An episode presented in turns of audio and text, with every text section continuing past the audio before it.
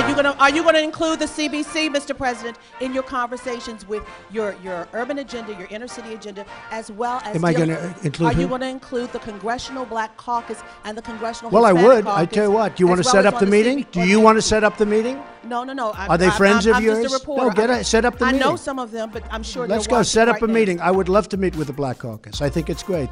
Hello, and welcome to the first and hopefully only solo episode of Politics, a podcast about American politics featuring a an affable Kiwi asking questions of an irascible American journalist.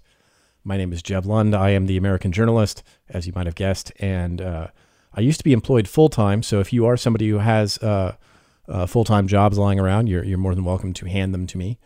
Uh, in the meantime, I'm, I'm a contributor at Esquire and here, and then also my other podcast, uh, This Week in Atrocity.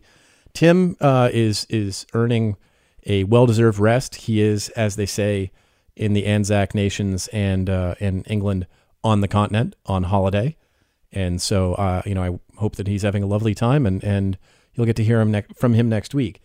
In the meantime, uh, I just wanted to sum up two things that have gone on this week that you might have seen. On Monday, uh, Michael Flynn, Donald Trump's national security advisor, resigned. Now, this was over a conversation that he had with a Russian envoy in December on the same day that uh, then President Barack Obama had uh, instituted sanctions against the, uh, the Russian government. Now, those sanctions came because Russia very clearly had been monkeying around with the U.S. election. And what we can assume or surmise from people who've, uh, many people in the intelligence community who have spoken about this conversation, what we, what we can assume is that Flynn reassured uh, the Russian government that Donald Trump would roll back some of those sanctions. So, to the surprise of basically everybody, the Russians didn't respond to the sanctions that the Obama administration had placed on them. And that is what sent the intelligence community back to seeing what sort of communications might have happened domestically between the United States and uh, representatives of the Russian government, because basically not acting out was extraordinarily out of character. So, you're, you know, everybody's going, well, what's going on? So, the uh, the intelligence community goes and, and looks at uh, you these communications, and they find this flurry of, uh, of communication between uh, Michael Flynn and uh, uh, I, I, I keep hearing it pronounced correctly, but I'll probably get this wrong. Kislyak, the, the the Russian envoy. Anyhow, um, this is this is basically bad for a couple of reasons. One, if you're the national security advisor, you ought to be aware that any communication you're having with a foreign power from the U.S. is going to be monitored, and the fact that Flynn, I guess, just you know, spaced on this or thought he might get swept into office before anybody noticed, or that he would just get away with it, was a bad sign for his probity as a national security advisor. You know, you don't want somebody planning America's geopolitical strategy when he can't figure out that it's, you know, basic standard operating procedure to intercept and monitor these these communications. The other problem for Flynn, and uh, this is something you're going to hear a lot about in the next couple of days if you haven't already heard a lot about it in the last four, is that what he did almost surely violated the Logan Act, which basically prevents non members of the executive branch from negotiating American foreign policy. Uh, you know, we basically just, you know, there are unofficial terms for this, but basically, you know, the sitting president is in charge. And it doesn't matter if you are the chief aide to the president elect or are in fact the president elect yourself, you don't get to do the job until you're sworn in. You know, so you're going to hear a lot about this. Nobody's ever been prosecuted under the Logan Act. Um, this might be the first time. This is a very, very good case, evidently, if you're going to take the word of the intelligence community that, that has looked at this stuff. So, you know, that tradition might be broken. But what happened in the meantime, and this is from a bunch of cl- conflicting events, is that uh, Flynn allegedly lied to Mike Pence. He, when asked about uh, the the character of his communications with uh, the Russians before uh, inauguration day, he said that he did not discuss sanctions with them. So this appears to be the precipitate act that led to his firing. When Trump, uh, the the official statement about Michael Flynn's quote unquote resignation is that uh, he had lost the trust of the president. The, tr- the president could no longer rely on him.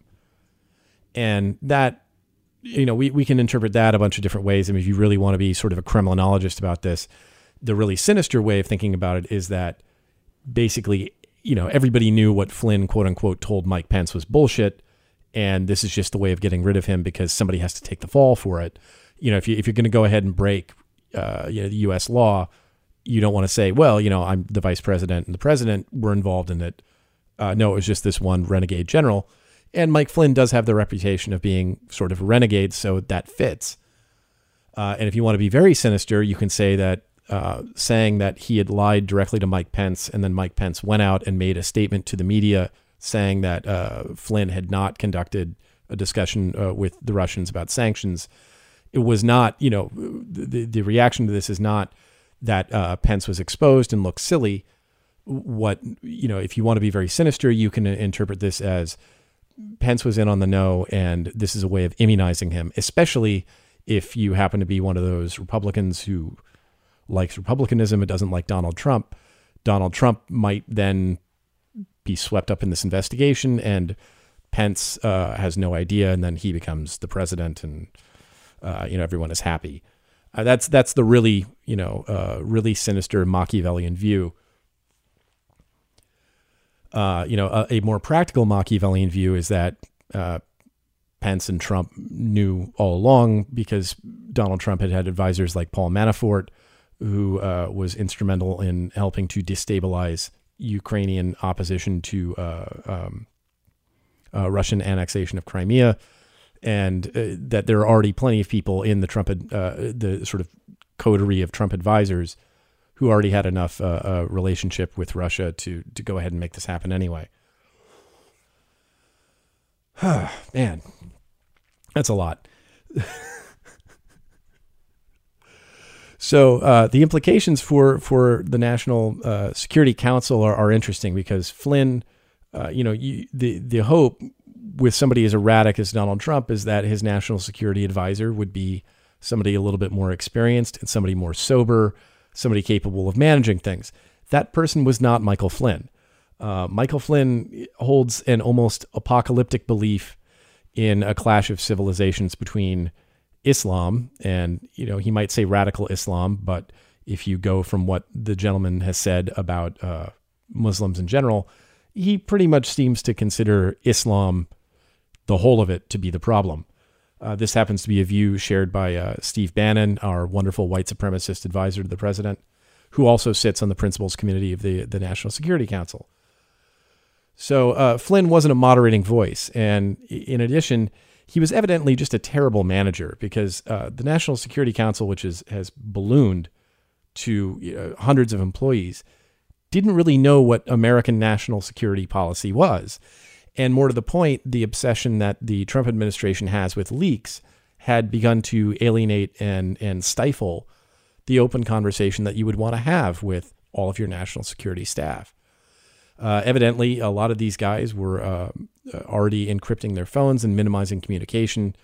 You know, and basically, if, if you have the people who are supposed to uh, present you with new data and alternative theories afraid of, of what you're going to say to them, and uh, you know, uh, uh, afraid sorry, uh, if if they're afraid of the reaction that they're going to give to their they're they're going to receive to their opinions, they're going to withhold some of that data and they're going to withhold alternate viewpoints that might be helpful. So, uh, you know, on the whole, Flynn being out is a good thing. The bad news is that it's going to be difficult to find somebody competent who wants to get into this position. Uh, so today, um, uh, a, a, an admiral whose last name is Harward, like Harvard but with a W as opposed to a V, uh, evidently rejected the opportunity to take the uh, national security advisor position, referring to it as "quote unquote" a shit sandwich. Um, you know, if, if, followers of the arts may remember that that is the review, uh, the two-word review, and the total two words of the review for uh, Spinal Tap's album "Shark Sandwich." So that's item number one. Item number two is coming up after the break. But Bibi and I have known each other a long time. It might be a bigger and better deal than people in this room even understand. That's a possibility. So let's see what we do. Let's try it. Doesn't sound too optimistic, but that's. It's, it's good negotiator. That's the art of the deal. I also want to thank. Okay, welcome back. And I just want to apologize if I seem to be kind of gasping a little bit on this recording. I, I got a nasty uh, cold uh, at the inauguration. I got a fever for two days, and it took me almost two weeks uh, before the thing dropped into my chest, and I still haven't gotten all my air back. Uh, so, you know, I've been kind of running around and, you know, hitting the gym and trying to actually get my wind, but it, it's still slow coming, and I'm still coughing up gunk. That's very sexy, and I'm glad that you were here to hear that. But this is just my way of explaining why, uh, you know, occasionally you're to hear me uh, sound like the lead singer of Muse. anyway, another important thing that happened today is Donald Trump decided that uh, he needed to take control of the messaging from his administration, so he conducted his own press conference. And allegedly, uh, according to uh, a story out of the New York Times by Maggie Haberman and a few other people, Maggie Haberman's good good folk, so please read her. Um, he felt that his tweets weren't being taken seriously, and that he is his best representative, and he could do better than Sean Spicer and Kellyanne Conway. Despite the fact that really what seems to be holding back Sean Spicer and Kellyanne Conway is Donald Trump's White House. Uh, you know, it, in really simple terms, those guys aren't on the same page, or that gentleman and that lady are not on the same page because they're getting conflicting bits of information. It may be because Kellyanne Conway is on the outs with the White House. That's one suspicion. We don't really know yet. Uh, the the other thing is that what's most embarrassing for them regularly, and the reason why people aren't taking them seriously, is Donald Trump is sending them out there to lie rather preposterously. And you know, it doesn't matter. You know, you can be Ron Ziegler, uh, you can be Tony Snow, you can be Dana Perino, uh, you can be uh, Ari Fleischer, you can be uh, Jay Carney, you can be any of these guys. It doesn't matter how talented you are. If you are sent out to lie that preposterously that often on the same subject after it gets debunked and debunked and debunked, you're going to lose the room and you're going to lose the narrative. So Trump set out to uh, to own the narrative and reassert control of his own administration here, and it was spectacularly terrible. Uh, you know, it, it even if it weren't a press conference, it would have set a record for just staggering stupidity and incompetence and and you know, you know that that peripheral embarrassment that you feel when you watch Michael Scott walk out into the office and he's about to deliver some god awful speech and you can tell it's really important to him. But the whole idea in that episode of the office is to just make you feel cringing shame that that just proximal empathetic dread for somebody else. That is what you should feel for the concept of language causality uh, the presidency uh, really you know any any shred of dignity to this process uh, should have been overwhelmed uh, and, and, subsumed and just finally destroyed by you know th- this this embarrassing travesty so Trump comes out and uh, he immediately began lying about uh, his electoral victory. He said, you know, I had 306 electoral votes. That's the largest since uh, Ronald Reagan. Um, that's not even remotely true. Uh, it's not even the largest for a Republican. George H.W. Bush did better than that. Uh, Obama did better than that in 2008. He did better than that in 2012. The first reply was from an, uh, an NBC reporter who pushed back on that. And Trump said, well, that's just something I was told, which is not really what you uh, you want to hear from a president. Uh, because, you know, at that point, you can just be like, look, Mr. President, one day I was driving home and uh, this car got up behind me and it flashed its brights. And uh, I kept driving and I tried to get away and it kept getting closer and closer to me and it kept flashing its brights. And then I got home and I got out of the car and I went to run for the front door because I thought, oh no, this car is to, you know, the person in it's to kill me. And, uh, and instead, the person, you know, I trip and the person confronts me and it's like, there was a killer in the back seat with a knife. I was flashing my bright, my brights every time they were about to stab you. Um, you know, it's a great story, and there's a reason why urban legends exist. And we all discover little bits of data on the internet that feel really good, and we think they must be right, uh, and we never check. Um, and that's fine, especially if you're dealing with pop cultural ephemera or fun stories or just you know something you heard about a band or a famous character. This is the president of the United States who evidently is willing to just say, uh, you know, I, I, had this sweeping electoral victory because some guy told me. Uh, that's that's frightening because uh, you know either you know he's that committed to lying and he's never going to let it go, and he's that petty uh, in, in his commitment, or he really is that stupid.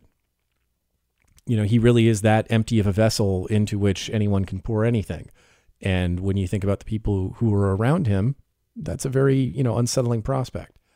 But uh, you know, the, the, the saga goes on. I just want to read you a couple of excerpts here.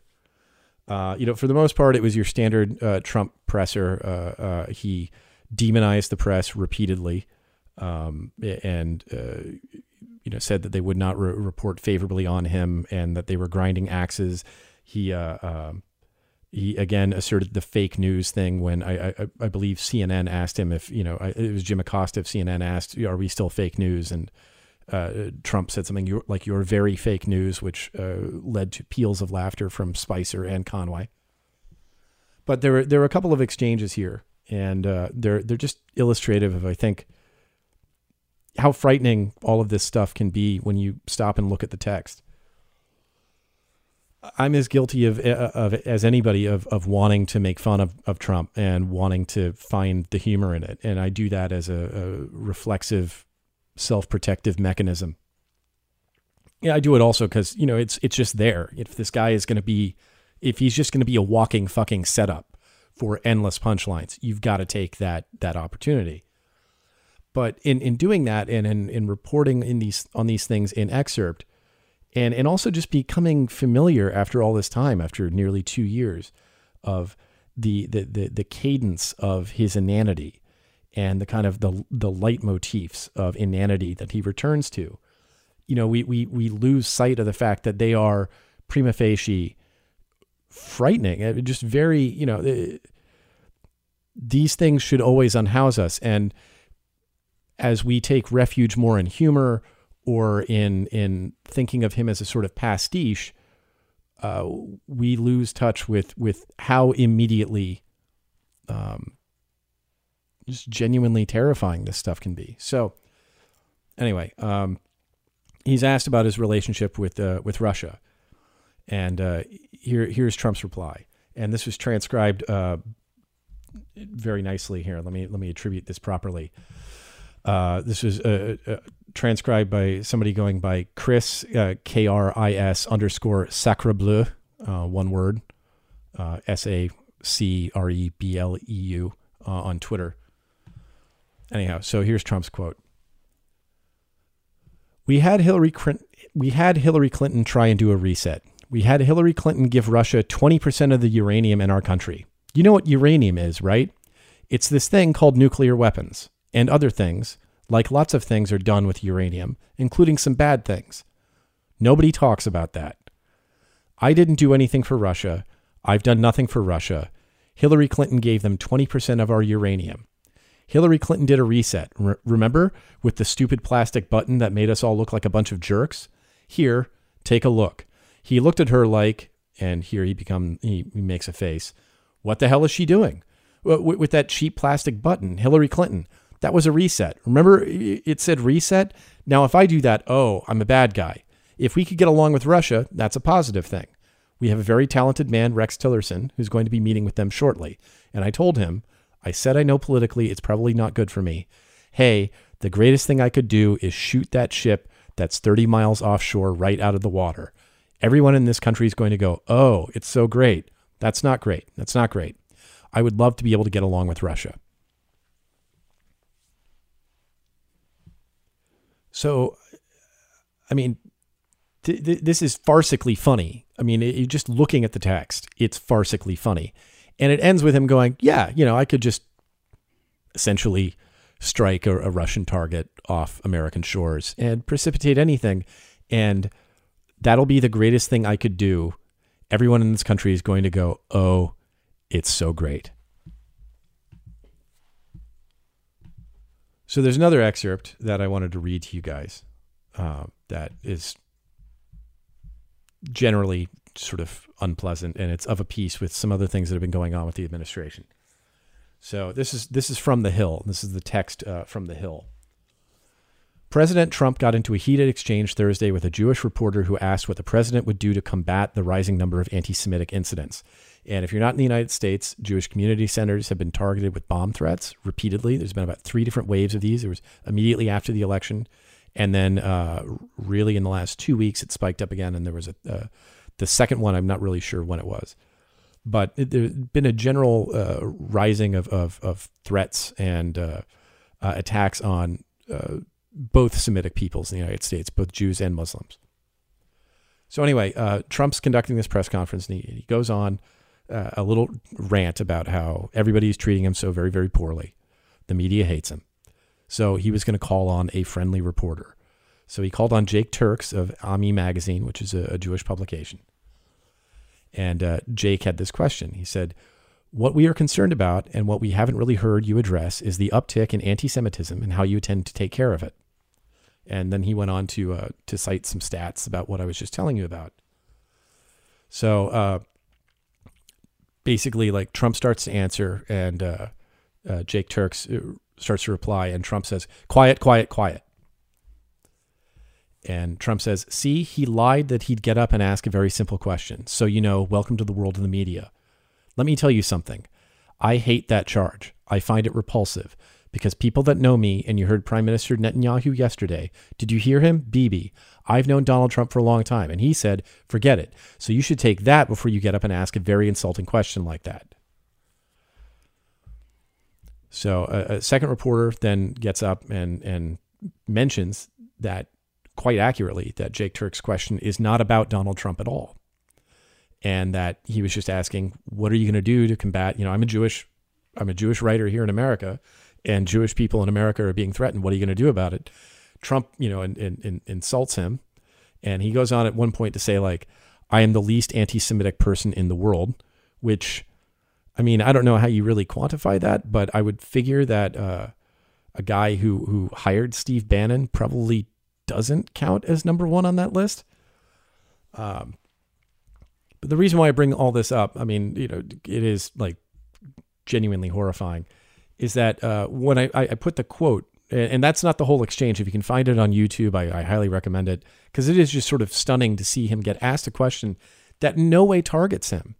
And in fact, that's a really it's a gimme. It's an opportunity. Now, this is a White House that released a statement on Holocaust Remembrance Day that didn't specifically mentioned the Jews in relation to the Holocaust, and they they went ahead and basically did an all lives matter thing. And I don't really buy that um, for a really basic reason that the other people, the other six million people or five, depending on how you want to, you know, uh, depending on what figures you're seeing, that were killed were, uh, you know, Romani, uh, homosexuals, um, you know, and, uh, and basically other minority groups that were being targeted. Um, and that the people in, in this very conservative White House, I don't think have a lot of intrinsic sympathy for.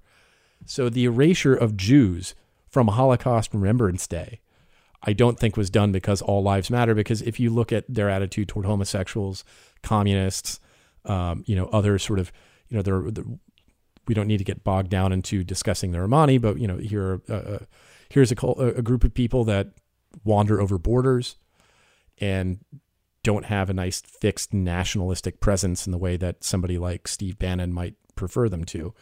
I I just don't buy that that these people were the ones who were supposed to be rehabilitated by not focusing on the Jews.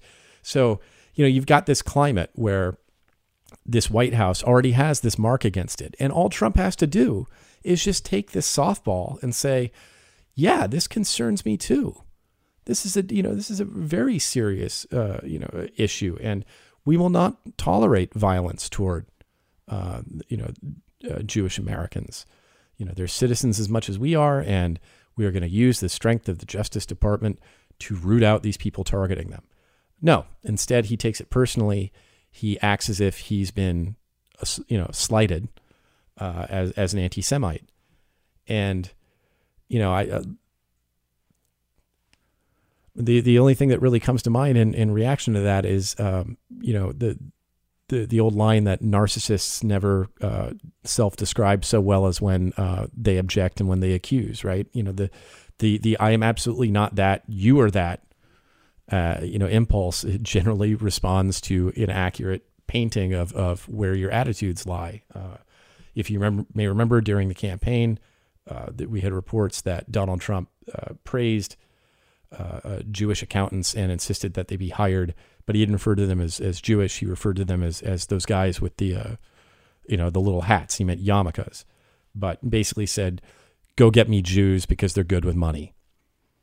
Um, you know, other issues uh, that, that also lead you to suspect the, the credibility and that the, the, uh, the POTUS do, doth protest too much is the fact that uh, the, the Justice Department has indicated uh, that they, or sorry, not the Justice Department, the, the Trump administration has said what that what they would like to do is focus more on, uh, you know, uh, radical Islamic terror. So that what they're trying to do is coordinate DOJ and domestic intelligence to focus on that. And in in when they're talking about combating terror, they don't fold in uh, terror from white nationalists, white separatists, and white supremacists. Which, if you'll recall, the very beginning of the Obama administration uh, the Obama DOJ released, um, I think it was the DOJ, released, yeah, yeah, it was, uh, released a study basically saying, like, you know, the number one incidents of, of, of domestic terror all come from white people. Uh, and if you remember back in the early days of the Obama administration, we had such fun things as that guy in Maine who was uh, constructing a dirty bomb in his own garage. Uh, then you have the rise of, of basically, you know, the what we now consider anti-Obama sentiment that wasn't created by Obama. That was a festering, uh, you know, festering aggression against a multicultural uh, federal government. And you know, if you you may remember, um, you know, a rather big indicator that this preceded Obama, and that uh, it, this attitude has uh, strong antecedents would be look at, you know, look at the career of Timothy McVeigh, uh, the man who who uh, destroyed the Murrah bombing in Oklahoma. Uh, uh, sorry, Murrah building in uh, Oklahoma City. So I mean, this stuff was extant, uh, and this DOJ does not seem particularly interested in it. Um, it, it. Now, I mean that obviously, like there there is some good bipartisan, you know, comedy with that. you know, a good example there might be, I think it was in 2010 a, uh, a white Texan flew a plane into the IRS building. And uh, you may remember that Newsweek had a roundtable about what should we call these sorts of people. And they, they said, oh, you know, separatists, um, uh, uh what's the term? Um, uh, militia types, everything but the word terrorist.